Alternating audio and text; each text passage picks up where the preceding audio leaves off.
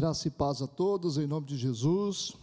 Glorificado seja o nome do Senhor. Mais uma vez, aqui diante da palavra de Deus, um momento muito especial para nós, para podermos crescer um pouco mais a partir de mais uma experiência com a palavra do Senhor. Hoje nós vamos meditar no Evangelho de João, no capítulo 4. Eu vou estar lendo a partir do versículo 3. Quero ler do versículo 3 até o décimo, até o décimo versículo, João capítulo 4, versículo 3 a 10. O tema da nossa mensagem hoje é o encontro com Jesus. O encontro com Jesus. Assim diz a palavra do Senhor. Deixou a Judéia e foi outra vez para a Galiléia, e era-lhe necessário passar por Samaria. Foi, pois, a uma cidade de Samaria chamada Sicar, junto da herdade que Jacó tinha dado a seu filho José. Estava ali a fonte de Jacó. Jesus, pois, cansado do caminho, assentou-se junto da fonte. Era isto quase a hora sexta. Veio uma mulher de Samaria tirar água. Disse-lhe Jesus: Dá-me de beber. Porque os seus discípulos tinham ido à cidade comprar comida. Disse-lhe, pois, a mulher samaritana: como, sendo tu judeu, me pedes de beber a mim, que sou mulher samaritana? Porque os judeus não se comunicam com os samaritanos. Jesus respondeu e disse-lhe: Se tu conheceras o dom de Deus e quem é o que te diz, dá-me de beber, tu lhe pedirias e ele te daria água viva. Amém. Vamos fazer uma oração? Feche seus olhos onde você está. Pai, nós te glorificamos, nós exaltamos o teu nome, somos gratos por estarmos mais uma vez na tua presença e diante da tua palavra. Pedimos que o teu Espírito Santo nos fale, segundo a tua vontade, e que possa ministrar os nossos corações, em nome de Jesus. Amém e amém. Glórias a Deus. O encontro com Jesus. Como é importante nós termos um encontro com Jesus, termos uma experiência viva com Jesus Cristo. Como isso é importante para a vida de cada pessoa. Não simplesmente as pessoas que estão frequentando as igrejas, que talvez elas, algumas delas ainda não tiveram uma experiência mais profunda com Jesus Cristo, talvez algumas delas ainda não tiveram um verdadeiro encontro com Jesus, porque nós sabemos que muitas pessoas ainda tiveram encontro somente com a igreja, com o templo, ou talvez com o sistema religioso. Mas algumas pessoas ainda não tiveram um encontro verdadeiro com Jesus. E essa é uma experiência que todos nós precisamos viver. Nós precisamos ter um encontro com Jesus. Lendo esse texto, que fala sobre o encontro de Jesus com a mulher samaritana, nós podemos perceber que esse encontro ele é cheio de barreiras, e nós percebemos a mulher samaritana tendo que vencer alguns limites, alguns impedimentos para poder realmente estar próxima espiritualmente de Jesus. E à medida que a história vai se desenvolvendo, nós percebemos que ela vai crescendo na história, ela vai abrindo o coração, e no final da história nós vemos uma mulher totalmente transformada pela presença de Jesus, uma nova pessoa, uma pessoa que está pregando o Evangelho. E é importante a gente entender que essa era uma mulher samaritana. Os samaritanos, eles eram um povo hostil ao povo judeu. E uma conversão como essa é uma conversão muito difícil, quando nós temos uma pessoa que considera a Jesus, o cristianismo, a religião judaica, ou seja, uma vida é, dentro dos princípios de Deus, considerava errado, achava que só os samaritanos estavam certos. Ela veio aprendendo dentro dessa cultura e ela aprendeu que ela deveria resistir aos judeus. Mas essa mulher mudou. Essa mulher teve uma experiência, essa mulher teve um encontro verdadeiro com Jesus e mudou de vida. Isso significa que todos nós podemos mudar a partir desse encontro. E eu quero estar compartilhando com você, em primeiro lugar, que que o encontro com Jesus vai nos proporcionar? Antes de falar como nós podemos ter um encontro com Jesus, é importante nós entendermos o que que o encontro com Jesus vai trazer de bom para a gente. Eu selecionei alguns encontros na Bíblia. Lógico que houveram muitos encontros de Jesus com pessoas e esses encontros foram encontros sobrenaturais. Muitas coisas grandes e maravilhosas aconteceram a partir desses encontros. Mas eu selecionei apenas quatro encontros a princípio para que nós possamos entender o que que o encontro com Jesus pode nos trazer de benefício. E o primeiro benefício que nós temos quando nós temos um encontro verdadeiro com Jesus é o benefício do descanso para a nossa alma. Todos nós precisamos descansar, porque muitos de nós estamos tendo que lidar com esse problema que é o problema da alma cansada. Muitos estão cansados, sabe? E Jesus nos chama a um encontro que vai mudar a nossa vida, um encontro que vai tirar esse cansaço. Então eu quero estar tá lendo Mateus capítulo 11, que enfatiza muito esse princípio, no versículo 28 e 29, que diz assim: Olha o que, que Jesus diz: Vinde a mim, todos os que estáis cansados e oprimidos, e eu vos aliviarei. Tomai sobre vós o meu jugo e aprendei de mim, que sou manso e humilde de coração, e encontrarei descanso para as vossas almas. Perceba isso. Quando Jesus se encontra com uma multidão, ele diz essas palavras, ele cita o que está escrito em Mateus capítulo 11, versículo 28 e 29.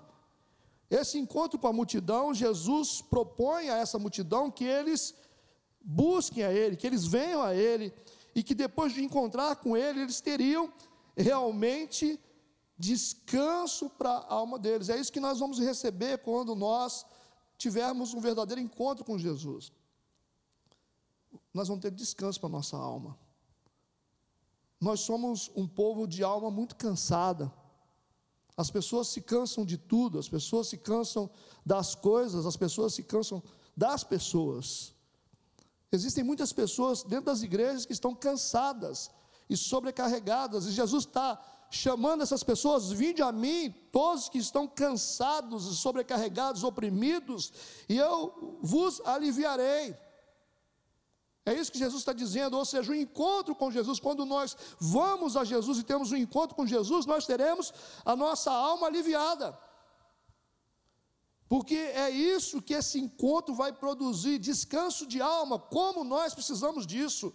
Descansar no Senhor, você que está cansado, você que se sente sobrecarregado de tantas coisas, como que você precisa disso? O encontro com Jesus verdadeiro. Essa experiência de encontrar com Jesus vai te proporcionar isso. A sua alma vai descansar de todos esses excessos que você tem vivido por causa de muitas coisas. Ele vai te ajudar nisso. Ele vai te ajudar a carregar tudo isso. E você vai descansar realmente, você vai ter a sua alma em paz. Amém? A segunda coisa que o encontro com Jesus nos proporciona são os milagres. Não tem como você encontrar com Jesus sem passar por milagres.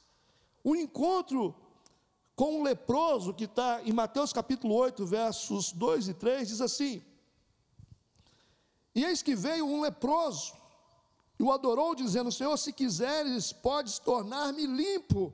E Jesus, estendendo a mão, tocou, dizendo: Quero ser limpo e logo ficou purificado da lepra. Não tem como você ter um encontro com Jesus sem passar por um processo de mudança na sua vida. Não tem como. Se você tiver um encontro verdadeiro com Cristo Jesus, você vai viver milagres. Isso é inevitável. Você vai viver milagres. O primeiro encontro com a multidão, ele proporcionou descanso para a alma deles. O segundo encontro, que é o encontro com o leproso, ele trouxe milagre para a vida daquele leproso. É isso que, que Deus faz na nossa vida, é isso que Jesus faz na nossa vida. E o terceiro encontro é o encontro com Nicodemos. O que que Nicodemos recebeu? Ele recebeu uma proposta de um novo nascimento para a salvação. Precisamos de um novo nascimento. As pessoas precisam de um novo nascimento para a salvação. E em João capítulo 3, versículo 3, Jesus disse a Nicodemos, dizendo: Jesus respondeu e disse-lhe: Na verdade, na verdade eu te digo que aquele que não nascer de novo não pode ver o reino de Deus. Ou seja, esse encontro é um encontro que está abrindo uma porta para um novo nascimento que vai levar a pessoa à salvação. Então, o encontro, ele traz descanso para a alma, ele traz milagres, ele traz um novo nascimento para a salvação. Como que essas coisas são tão importantes para nós hoje? Como nós precisamos de descanso, como nós precisamos de milagres, como nós precisamos de um novo nascimento, algo que possa transformar a nossa vida totalmente. Nós precisamos de uma nova natureza, precisamos de uma nova vida. Nascer de novo, para que sejamos salvos, porque quem não nascer de novo não pode ver o reino de Deus. Nós precisamos nascer de novo. E o encontro com Jesus vai nos dar isso. Esse novo nascimento que nos levará para a salvação. E agora eu apresento o, quarto encontro, que é o encontro com os discípulos no mar. Eles tinham acabado de pescar, mas não tinham pescado nada. Está em Lucas capítulo 5, versos de 4 a 6. Uma frustração por causa de uma pesca que não estava funcionando. E a Bíblia diz que, e quando acabou de falar, disse a Simão: olha o que, que Jesus disse a Simão: Faze-te ao mar alto e lançai as vossas redes para pescar. E respondendo Simão, disse-lhe: Mestre, havendo trabalhado toda noite, nada apanhamos, mas sobre a tua palavra lançarei a rede. E fazendo assim, colheram uma grande quantidade de peixes e rompia-se-lhes a rede. A experiência que, que os discípulos estão tendo é uma experiência de uma vida com resultado. Às vezes nós fazemos tantas coisas, mas nós não conseguimos ver resultado. Nós nos empenhamos, como esses discípulos pescando, temos experiência no que fazemos, mas nós não vemos resultado. Às vezes estamos diante de um cenário de infrutificação, onde as coisas não acontecem, as coisas não mudam. Assim como esses discípulos, com toda a experiência que eles tiveram, eles conheciam o mar, mas eles lançaram a rede durante a noite inteira, mas não conseguiram pegar nada. Mas de repente Jesus encontra com eles na praia e diz: Vocês vão lançar as redes agora nessa direção. E de repente, depois de obedecer, depois de agir debaixo da palavra de Jesus, ele disse: Sob a tua palavra lançarei a rede. Fazendo assim, colheram uma grande quantidade de peixes e as redes se rompiam de tantos peixes. Essa é uma colheita abundante, esse é um resultado extremamente positivo para a vida. E quando nós temos um encontro com Jesus, não tem como a gente não mudar a alma, não tem como a gente não viver milagres, não tem como a gente não ter um novo nascimento para a salvação, e não tem como a gente ter uma vida sem resultados. Esses quatro pilares são tão importantes para nós. Eu resolvi iniciar dando como exemplo pelo menos esses três encontros de Jesus, no meio de tantos encontros que Jesus teve com diversas pessoas. E tantas coisas boas aconteceram. Mas eu achei importante falar sobre a necessidade de descansar a alma, a necessidade de viver milagres, a necessidade de um novo nascimento para salvação e a necessidade de ter uma vida com resultados. É isso que completa a nossa vida. Viver dessa forma, e é isso que o encontro com Cristo nos dá quando nós verdadeiramente encontramos com Ele. Isso é muito maior, como eu disse anteriormente, é muito maior do que um encontro simplesmente com uma igreja, um encontro simplesmente com uma denominação, com uma placa, com um sistema religioso. É muito maior do que isso. Esse encontro ele é muito mais profundo. Esse encontro está numa dimensão muito maior. É um encontro de resultado, de novo nascimento, de milagres, é um encontro realmente que muda a vida da gente. É isso que nós queremos. E agora, nessa história que eu quero voltar nela, que eu iniciei lendo e falando sobre a mulher samaritana que teve um encontro com Jesus Cristo, onde samaritanos não podiam conversar com judeus, haviam tantas barreiras, tantos impedimentos para esse encontro. E esses impedimentos que aparecem nessa história do encontro de Jesus com a mulher samaritana, esses impedimentos, eles vão nos ensinar. Vão nos ensinar a respeito daquilo que nós temos que vencer para que nós possamos ter um encontro com Jesus Cristo. Existem algumas coisas que nós teremos que vencer. Existem algumas coisas que nós teremos que atravessar para que nós tenhamos realmente o um encontro com Jesus Cristo. Atravessar todas as barreiras do sistema religioso, atravessar todos os impedimentos, para poder realmente estar diante do Cristo da ressurreição, o Cristo da transformação, o Cristo dos milagres. Essa é a experiência que nós ansiamos ter como cristãos. Isso é, é algo maior que nós temos que buscar. O encontro verdadeiro com Jesus. E essa história, ela vai nos mostrar se nós realmente estamos tendo um encontro com Jesus, se nós rompemos alguns limites já, se nós já derrubamos algumas barreiras já, e eu quero que você preste atenção no desenvolvimento dessa ministração, amém?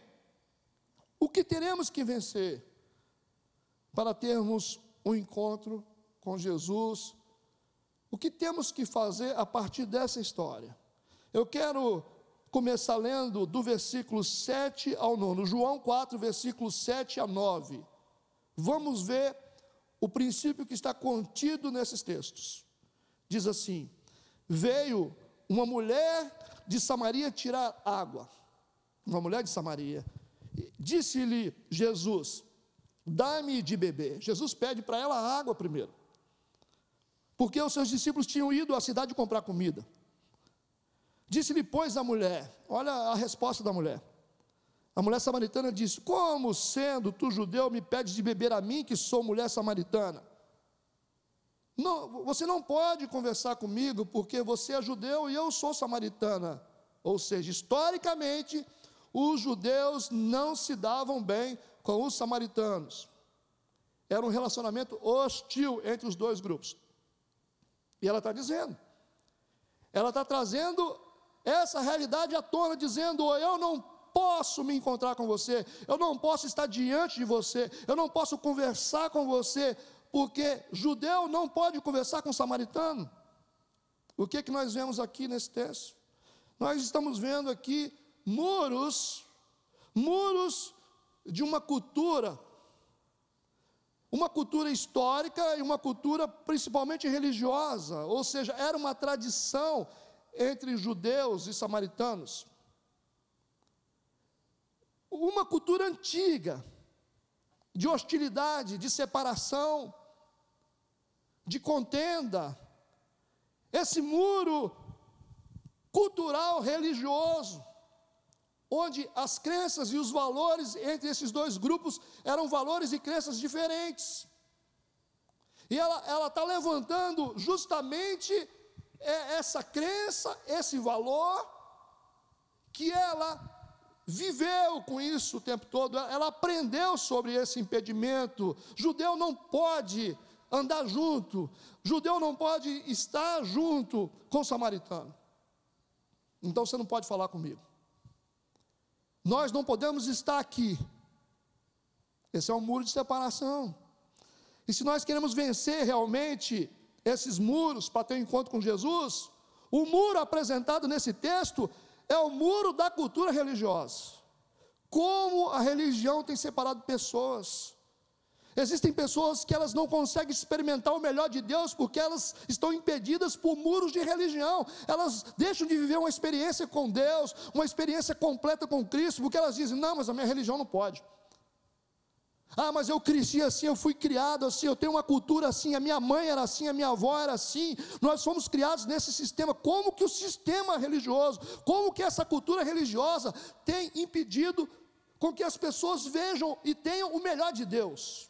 Existem pessoas que estão encarceradas em situações extremas porque elas estão blindadas num sistema religioso. Elas dizem: Eu não posso porque eu nasci assim, eu não posso porque eu fui criado assim, eu não posso ter essa experiência, eu não posso ver isso, eu não posso sentir isso porque eu tenho uma cultura, porque eu tenho uma religião, porque essa religião é familiar.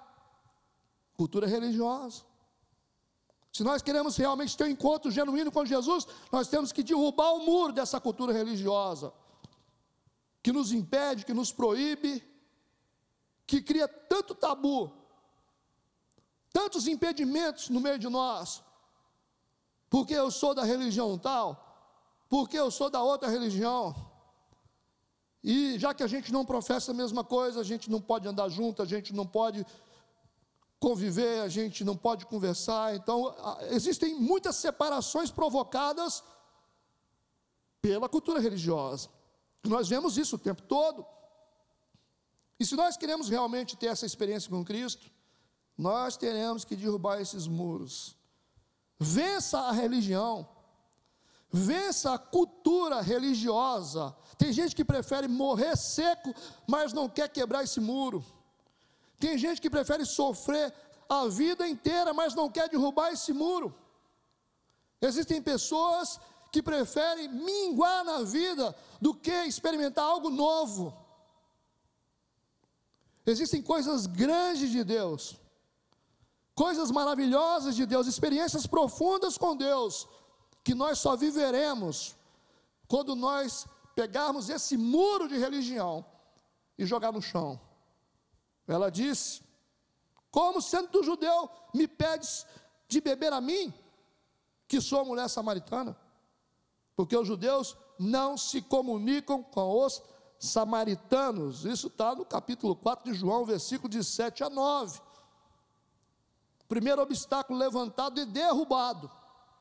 Aí Jesus diz no versículo 10 do mesmo capítulo: Jesus respondeu e disse-lhe: Se tu conheceras o dom de Deus e quem é o que fala com você e que te pede dar de beber, tu lhe pedirias e ele te daria água viva. Ele está dizendo: se você soubesse quem eu sou, se você soubesse quem eu sou, você me pediria e eu te daria água viva. Uma água viva. Só que você não sabe quem eu sou. Porque o sistema religioso bloqueou esse conhecimento. A sua cultura religiosa está impedindo você de me conhecer. É isso que Jesus está falando. Se você soubesse quem fala com você, se você soubesse quem te pede de beber, você me pediria e eu te daria água viva. Vença a cultura, o sistema, a religião que prende, que encarcera e que você não pode viver porque senão a sua avó vai ficar chateada. Porque senão a sua família não vai gostar. Nós precisamos rever isso na nossa vida. Se realmente nós queremos mudança, nós temos que ter um coração aberto para experimentar o melhor de Deus. E onde está o melhor de Deus, não tem muros de separação. Amém? O segundo ponto importante do que nós teremos que vencer para termos realmente um encontro com Jesus, nós vamos ter que vencer o racionalismo crônico. Racionalismo crônico, eu quero te explicar isso, para você talvez que não entende. Existem pessoas que são extremamente racionais, ter um pouco de racionalidade nas coisas, tudo bem. Tem gente que quer explicação para tudo. Tem gente que racionaliza tudo. Mas quando se fala das coisas de Deus, nem todas as coisas têm explicação. Tem gente que olha para a igreja e olha para a espiritualidade querendo fazer conta matemática, querendo explicação científica. Não tem. Não existe, por mais que você tenha crescido cientificamente, didaticamente. Por mais que você tenha crescido na sua vida, no entendimento, Mas você precisa compreender que existem coisas no reino de Deus que não têm explicação. Algumas coisas pertencem somente a Deus, nós não teremos acesso a tudo. Conhecemos somente em parte. Mas tem gente que quer explicar tudo. É gente extremamente racional. Falo sobre a racionalidade num sentido pejorativo, num sentido ruim. Pessoas que são tão racionais que se tornam céticas, a ponto de reprimir a manifestação do Espírito Santo. Há um ceticismo religioso terrível nas pessoas.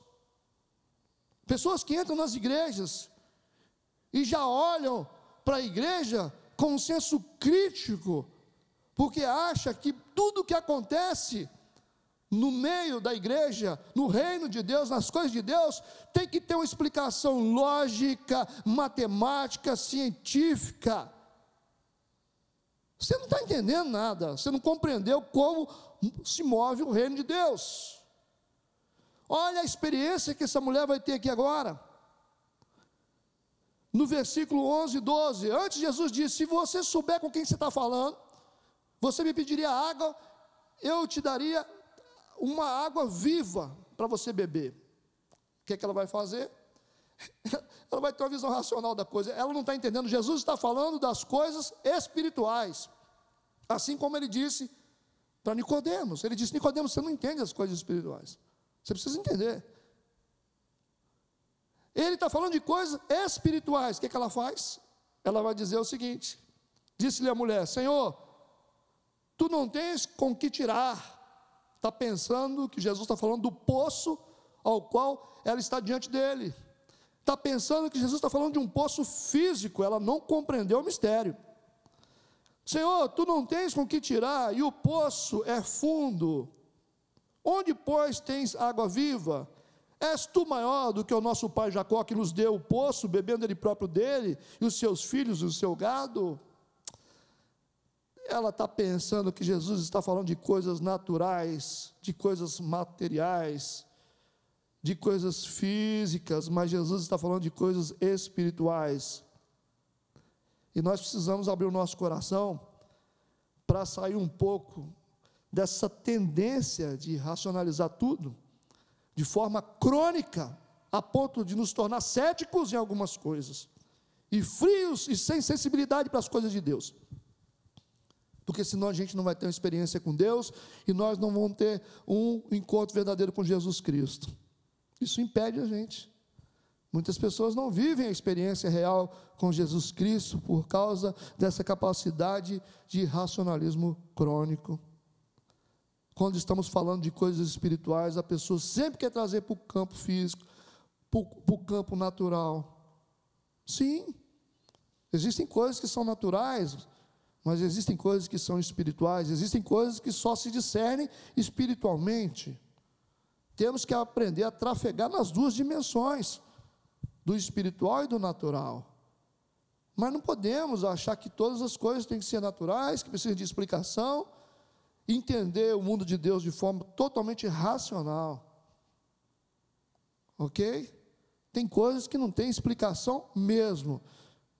E a primeira coisa que não tem explicação, como eu disse na mensagem passada, é um Deus santo gastar tempo com gente cheia de pecado. Isso não tem explicação.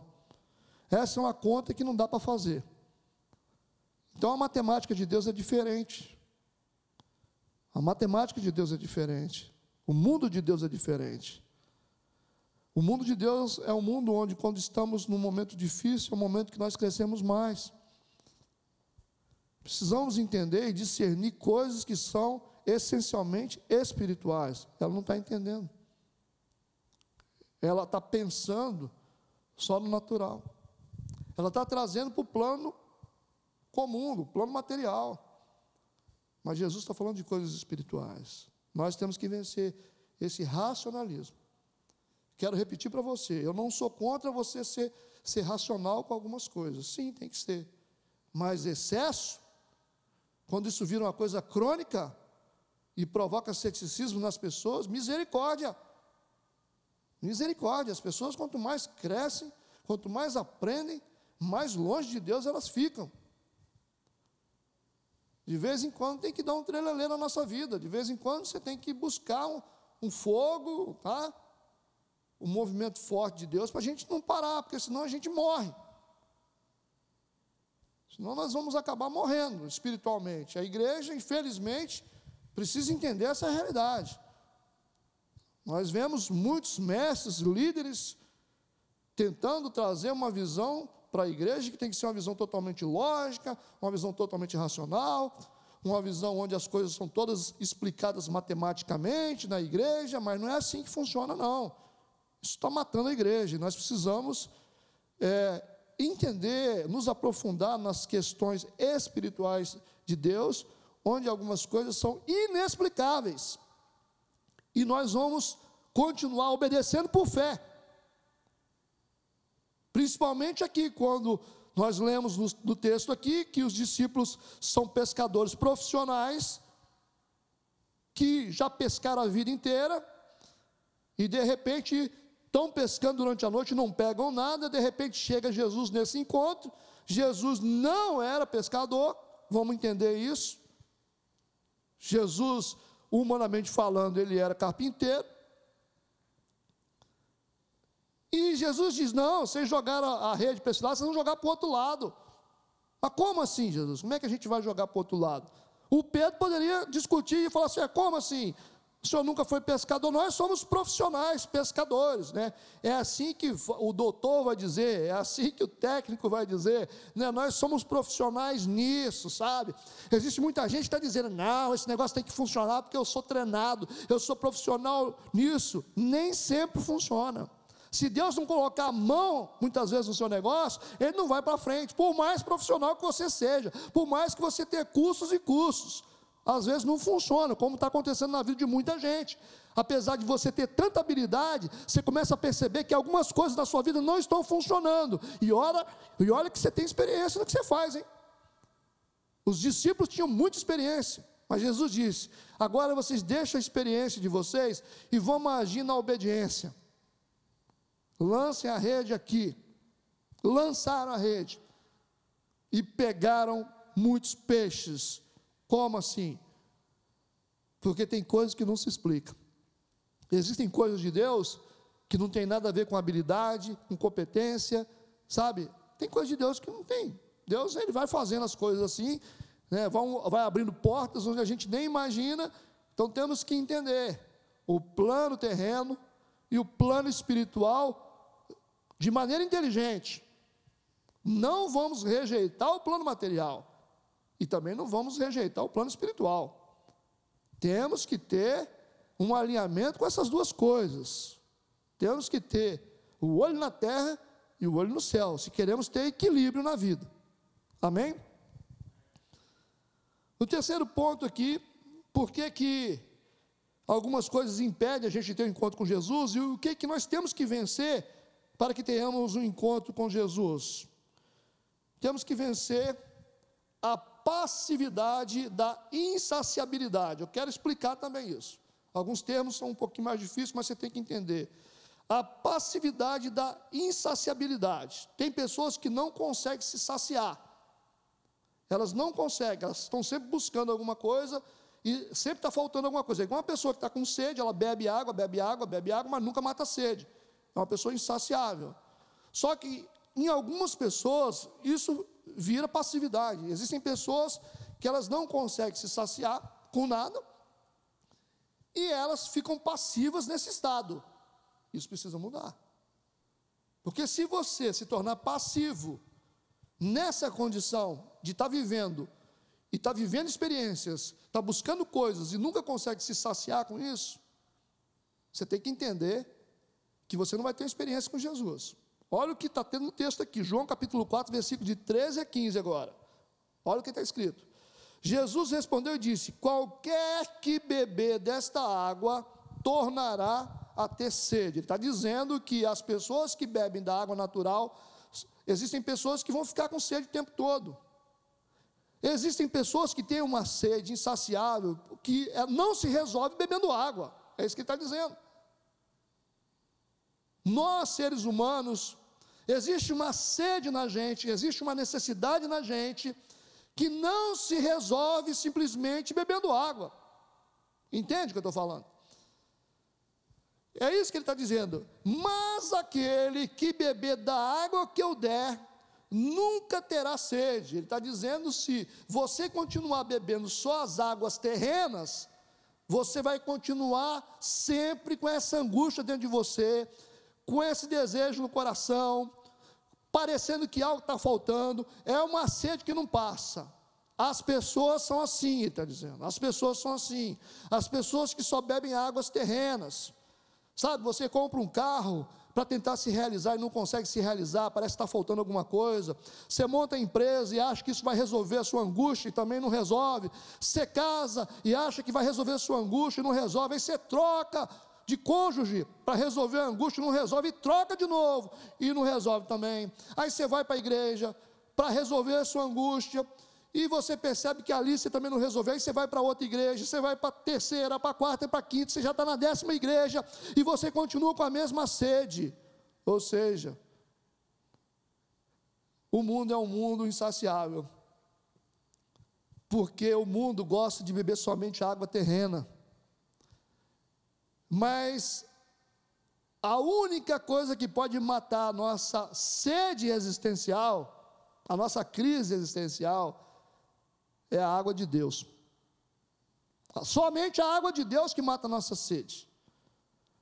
Porque enquanto a pessoa não bebe a água de Deus, ela vai beber toda a água que ela vê na frente. Ela vai se aprofundar nas relações imorais, na prostituição, vai se afogar nas coisas erradas, vai se afogar no gasto desenfreado de dinheiro, vai ter todas as experiências do mundo. Você conhece muitas pessoas que já tiveram, já experimentaram de tudo, mas são pessoas infelizes.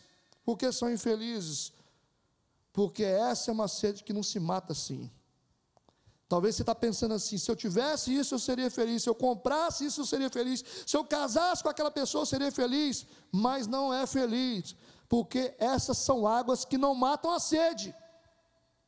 Esse é um problema. Existe uma passividade nisso. As pessoas não entendem, estão passivas porque existe uma insaciabilidade humana que uma sede que não para.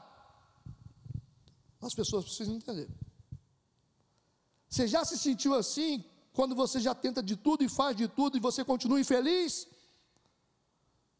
Você já teve esse sentimento de vazio no seu coração? Parece que está faltando alguma coisa. Você quer estar num lugar, quando você vai para lá, você quer voltar. Você fala assim, eu queria viajar. Aí você viaja, chega lá, você está triste. Você fala, eu quero voltar para casa. Aí você volta para casa, você fica triste. Eu queria voltar para lá. Você não tem lugar. Você é uma pessoa angustiada, uma pessoa vazia, uma pessoa sedenta. Você tem uma sede que não mata.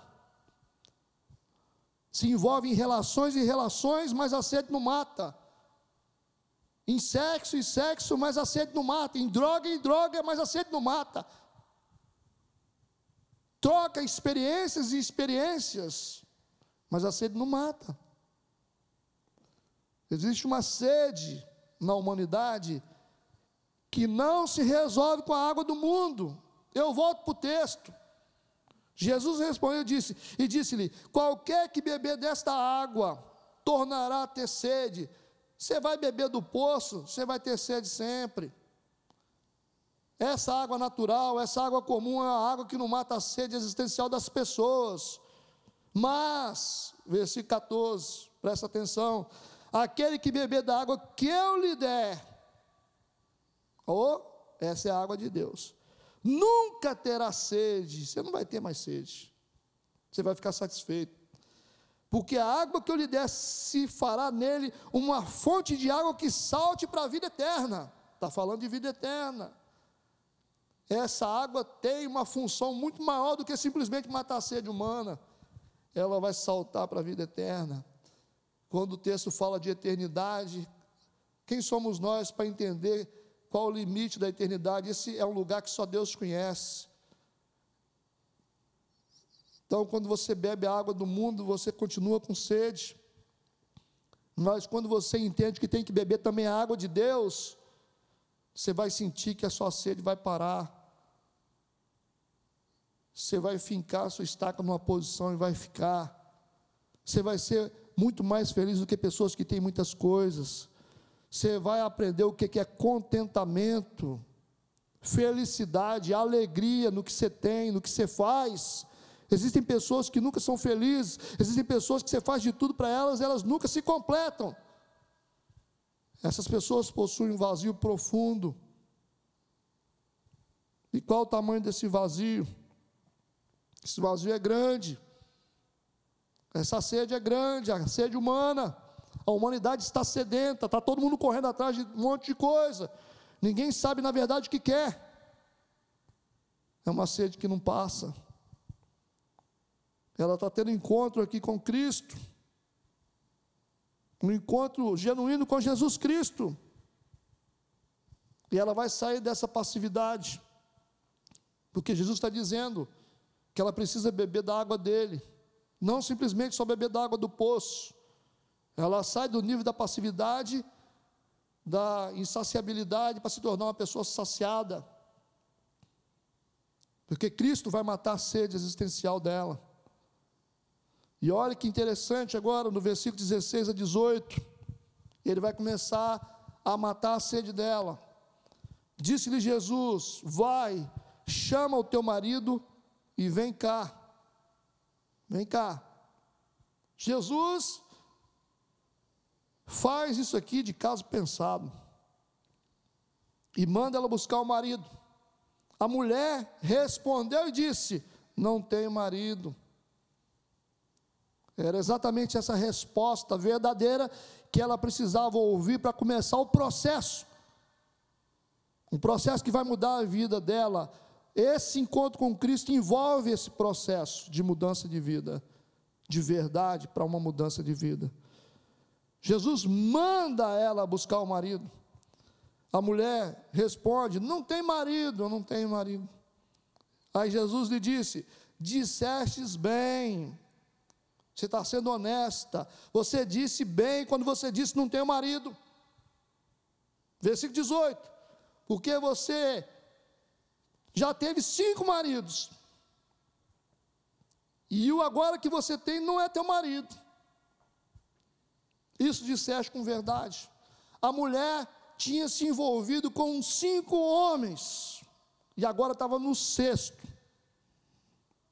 Ou seja, por que, que essa mulher se envolveu com tantos homens, sem ter uma relação dentro de uma aliança certa? Ela só se envolvia com esses caras. Ela morava com esses caras, ela teve uma experiência com cinco homens, ela teve cinco maridos que não eram marido de verdade dela. E agora, no momento, ela estava convivendo com o sexto homem. Ele disse: Você disse bem, você já teve cinco. E esse que está com você também não é seu marido, você não é casado com ele. Uma mulher totalmente envolvida em relações imorais e proibidas. O que que revela isso aqui? Revela a sede que ela tem. Porque só uma pessoa sedenta de Deus que começa a trocar de pessoas. Só uma pessoa sedenta que fica no troca-troca, está buscando uma coisa que nunca encontra, está buscando uma resposta que nunca tem, está tentando matar uma sede que nunca se mata. As pessoas vão transicionando nas suas relações, nas suas imoralidades, isso nunca para. Tem gente que imoralidade nunca tem fim. É um poço sem fundo. O que, é que essas pessoas estão buscando? Por que, que essas pessoas são assim? Elas nunca estão saciadas com nada. O dinheiro não é suficiente, a droga não é suficiente, a corrupção nunca é, é totalmente suficiente. O sexo nunca é totalmente suficiente. Por que, que essas pessoas vão trocando, mudando, mudando, mudando, mudando? Essa variedade nessa corrupção moral da humanidade. Porque o mundo é um mundo sedento, só que o mundo não sabe por que, que tem sede, não sabe o que, que resolve a sede deles. Eles precisam, o mundo precisa da água de Deus. E é exatamente isso que Jesus trouxe à tona. Ele disse: Você já teve cinco homens, porque você é sedento, eu preciso matar a sua sede. Você está em busca de alguma coisa, sabe por que você troca de marido? Sabe por que você tem tantas relações diferentes, imorais? porque você é uma mulher que está buscando uma água que você não encontrou.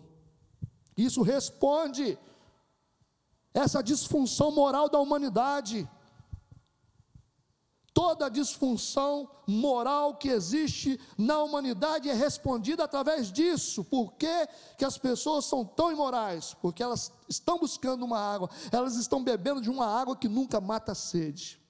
Nunca mata a sede. Somente uma pessoa saciada se aquieta. Somente uma pessoa saciada se contenta. Somente uma pessoa saciada se mantém na fidelidade.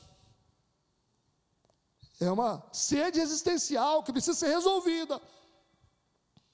O mundo está assim, as pessoas estão assim, as pessoas estão dentro das igrejas assim, com a sede que nunca acaba, nunca está bom, não tem pastor que presta, não tem igreja que presta, sabe, não tem emprego que presta, não tem patrão que presta, não tem namorado que presta, não tem marido, não tem esposa que presta, porque é uma sede que não tem fim. Por isso que tem esse troca-troca de coisas Jesus disse: Você disse bem, nós estamos começando dando um processo correto. Por isso Jesus disse: Vai buscar seu marido. Ah, não tem marido. Não tem mesmo. Não tem mesmo. Isso aí mesmo. Você, você falou bem. Vamos resolver esse problema da sua sede agora. Porque você já teve cinco, está no sexto. E ele também não é seu marido. Entenda. Entenda uma coisa importante, gente, agora. Muito importante. O número seis é número de homem ela teve encontro com vários homens. Ela estava no sexto homem. O número seis é número humano, número de homem. Só que agora, diante do poço, ela está tendo encontro com o sétimo, que é Jesus Cristo. Ela tem um encontro com a divindade agora. Seis homens no encontro era um encontro terreno, um encontro humano. Mas agora ela está encontrando com o sétimo, que é o Cristo, em forma humana. O número sete é o número divino, é o número de Deus.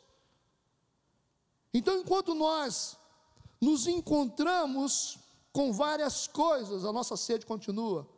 Se relaciona com um, continua sedento. Com dois, continua sedento com três, continua sedento. Enquanto não encontra com Cristo, a sede não para. A sede dessa mulher só parou quando ela encontrou com Jesus. Entendeu agora o que eu disse para você? Enquanto você não encontra com Jesus, a sua sede não para. E ela se encontrou agora com Cristo. E agora Cristo está resolvendo a sede dela. Porque até então ela estava buscando uma água que nunca matava a sede dela. Por isso que essa mulher se tornou uma mulher imoral. Pastor, mas o mundo é um mundo sedento? Sim, sedento. E qual é o tamanho dessa sede do mundo? É do tamanho de Deus.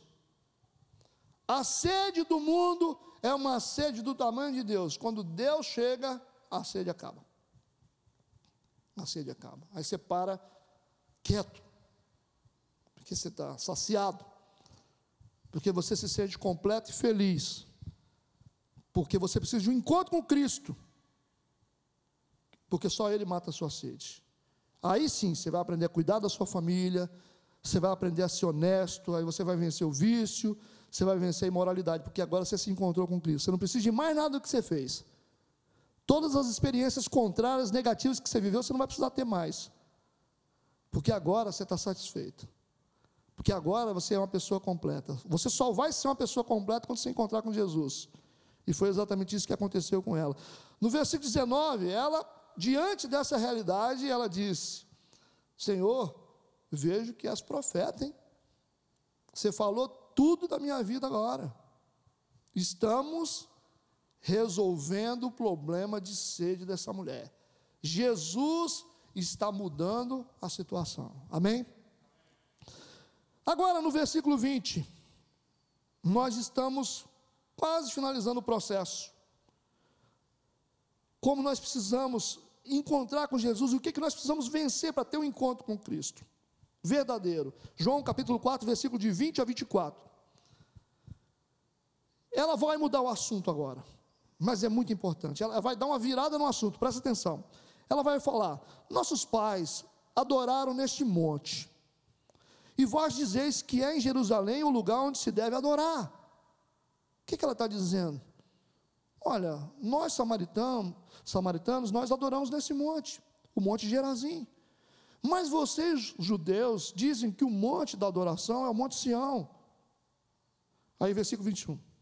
Aí Jesus diz: Mulher, crê-me que a hora vem em que nem neste monte, nem em Jerusalém adorareis ao Pai. Vós adorais o que não sabeis, nós adoramos o que sabemos, porque a salvação vem dos judeus. Mas a hora vem, e agora é, em que os verdadeiros adoradores adorarão o Pai em espírito e em verdade. Porque o Pai procura tais que assim o adorem. Deus é espírito, importa que os que o adoram o adorem em espírito e em verdade. A mulher samaritana pergunta para Jesus onde é realmente o lugar do culto. Se é no monte Gerazim adotado pelos samaritanos, ou se é no Monte Sião adotado pelos judeus. Ela disse: onde é que tem que se adorar? Qual é o lugar da adoração? Jesus fala: a verdadeira adoração, o verdadeiro culto, o principal culto acontece é dentro da gente, porque Deus procura adoradores que o adorem em espírito e em verdade. Então a verdadeira, a principal adoração é a adoração que acontece dentro da gente. Esse é o principal lugar de culto. Podemos adorar a Deus na igreja? Sim, sim, lógico. Mas o principal lugar da adoração é dentro de nós. É aqui que começa a adoração. Você não pode ficar buscando geografias para dizer é ali, naquela igreja, na outra igreja, que é o lugar da adoração. Não.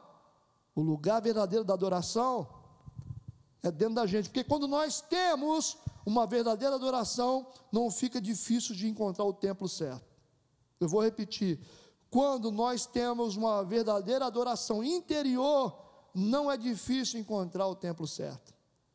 Porque a primeira adoração, a principal adoração, o principal culto, primeiro acontece dentro da gente. E se nós queremos ter um encontro com Cristo, nós temos que entender isso.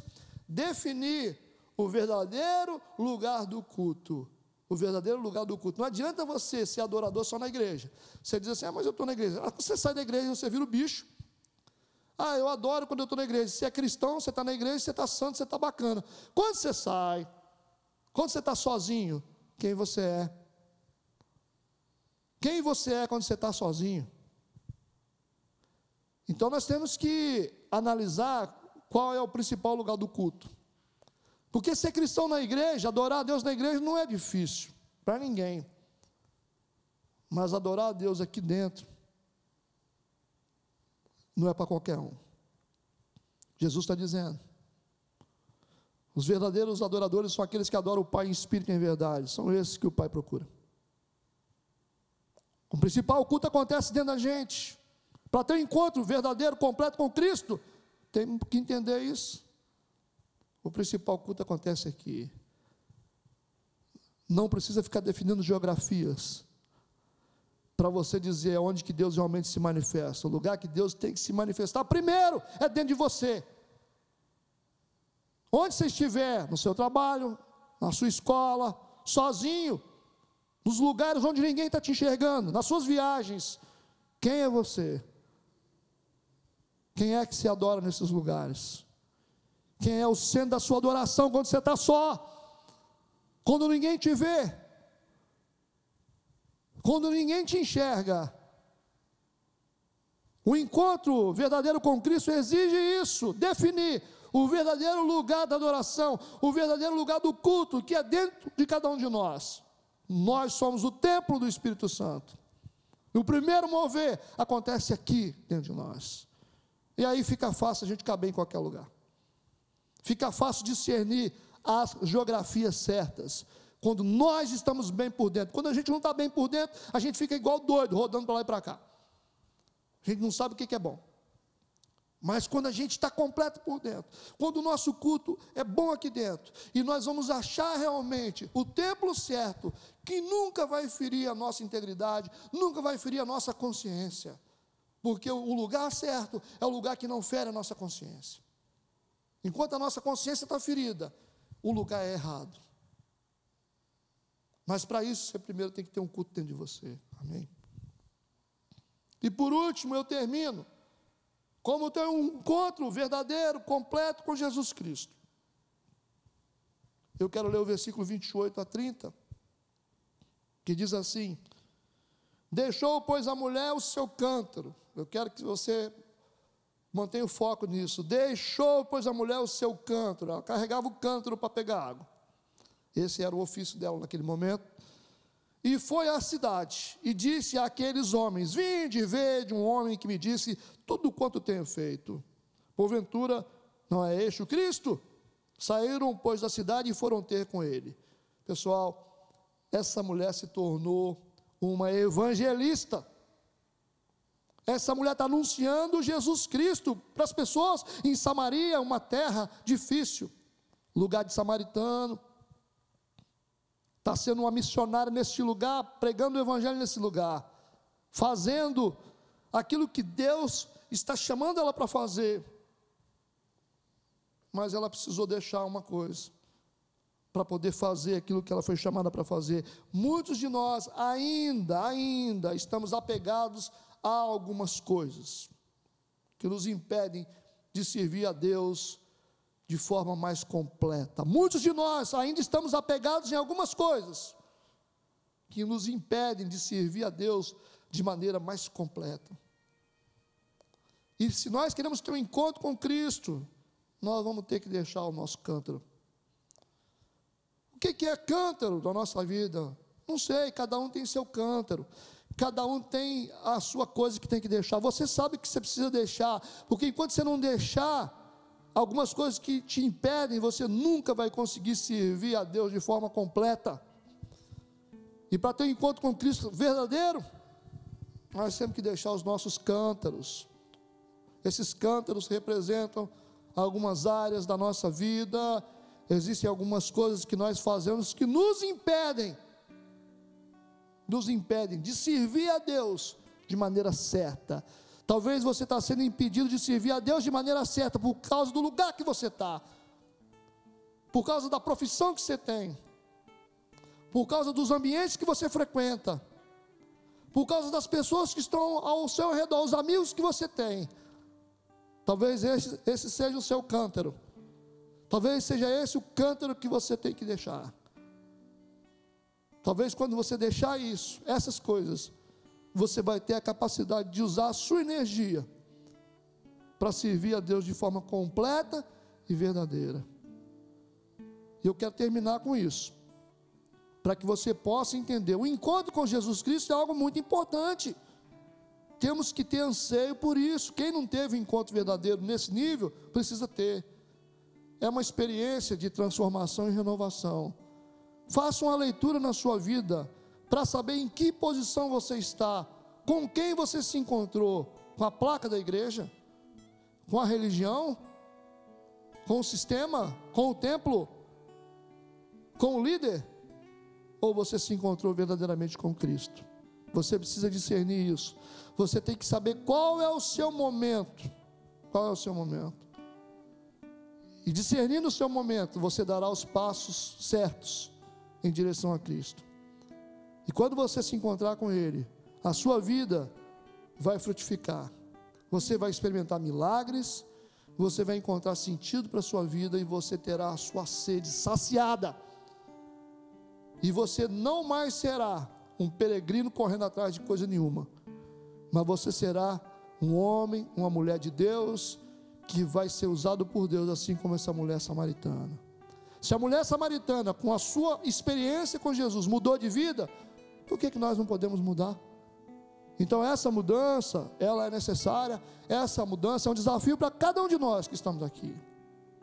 Em nome de Jesus, que você possa realmente ter esse encontro. Reconhecer que talvez você ainda não teve um encontro verdadeiro. Talvez você não, ainda não teve essa experiência com Jesus. Precisa admitir que não teve. Não ser tão religioso a ponto de achar que tem. Olhando para a sua vida, vendo ela toda destruída. Entender que no reino de Deus nós vivemos. Jesus disse: Eu vim para que vocês tenham vida e vida em abundância. E essa vida em abundância que nós queremos ter na presença dele. Porque aquele que está em Cristo, nova criatura é. E nós queremos ser essa nova criatura, em nome de Jesus. Eu deixo essa mensagem para que você possa refletir e para que você possa colocar o seu coração nisso e buscar uma transformação que pode vir somente através de Cristo Jesus. Que Deus possa te abençoar. Eu quero finalizar com uma oração. Feche seus olhos, curva a tua cabeça e vamos orar.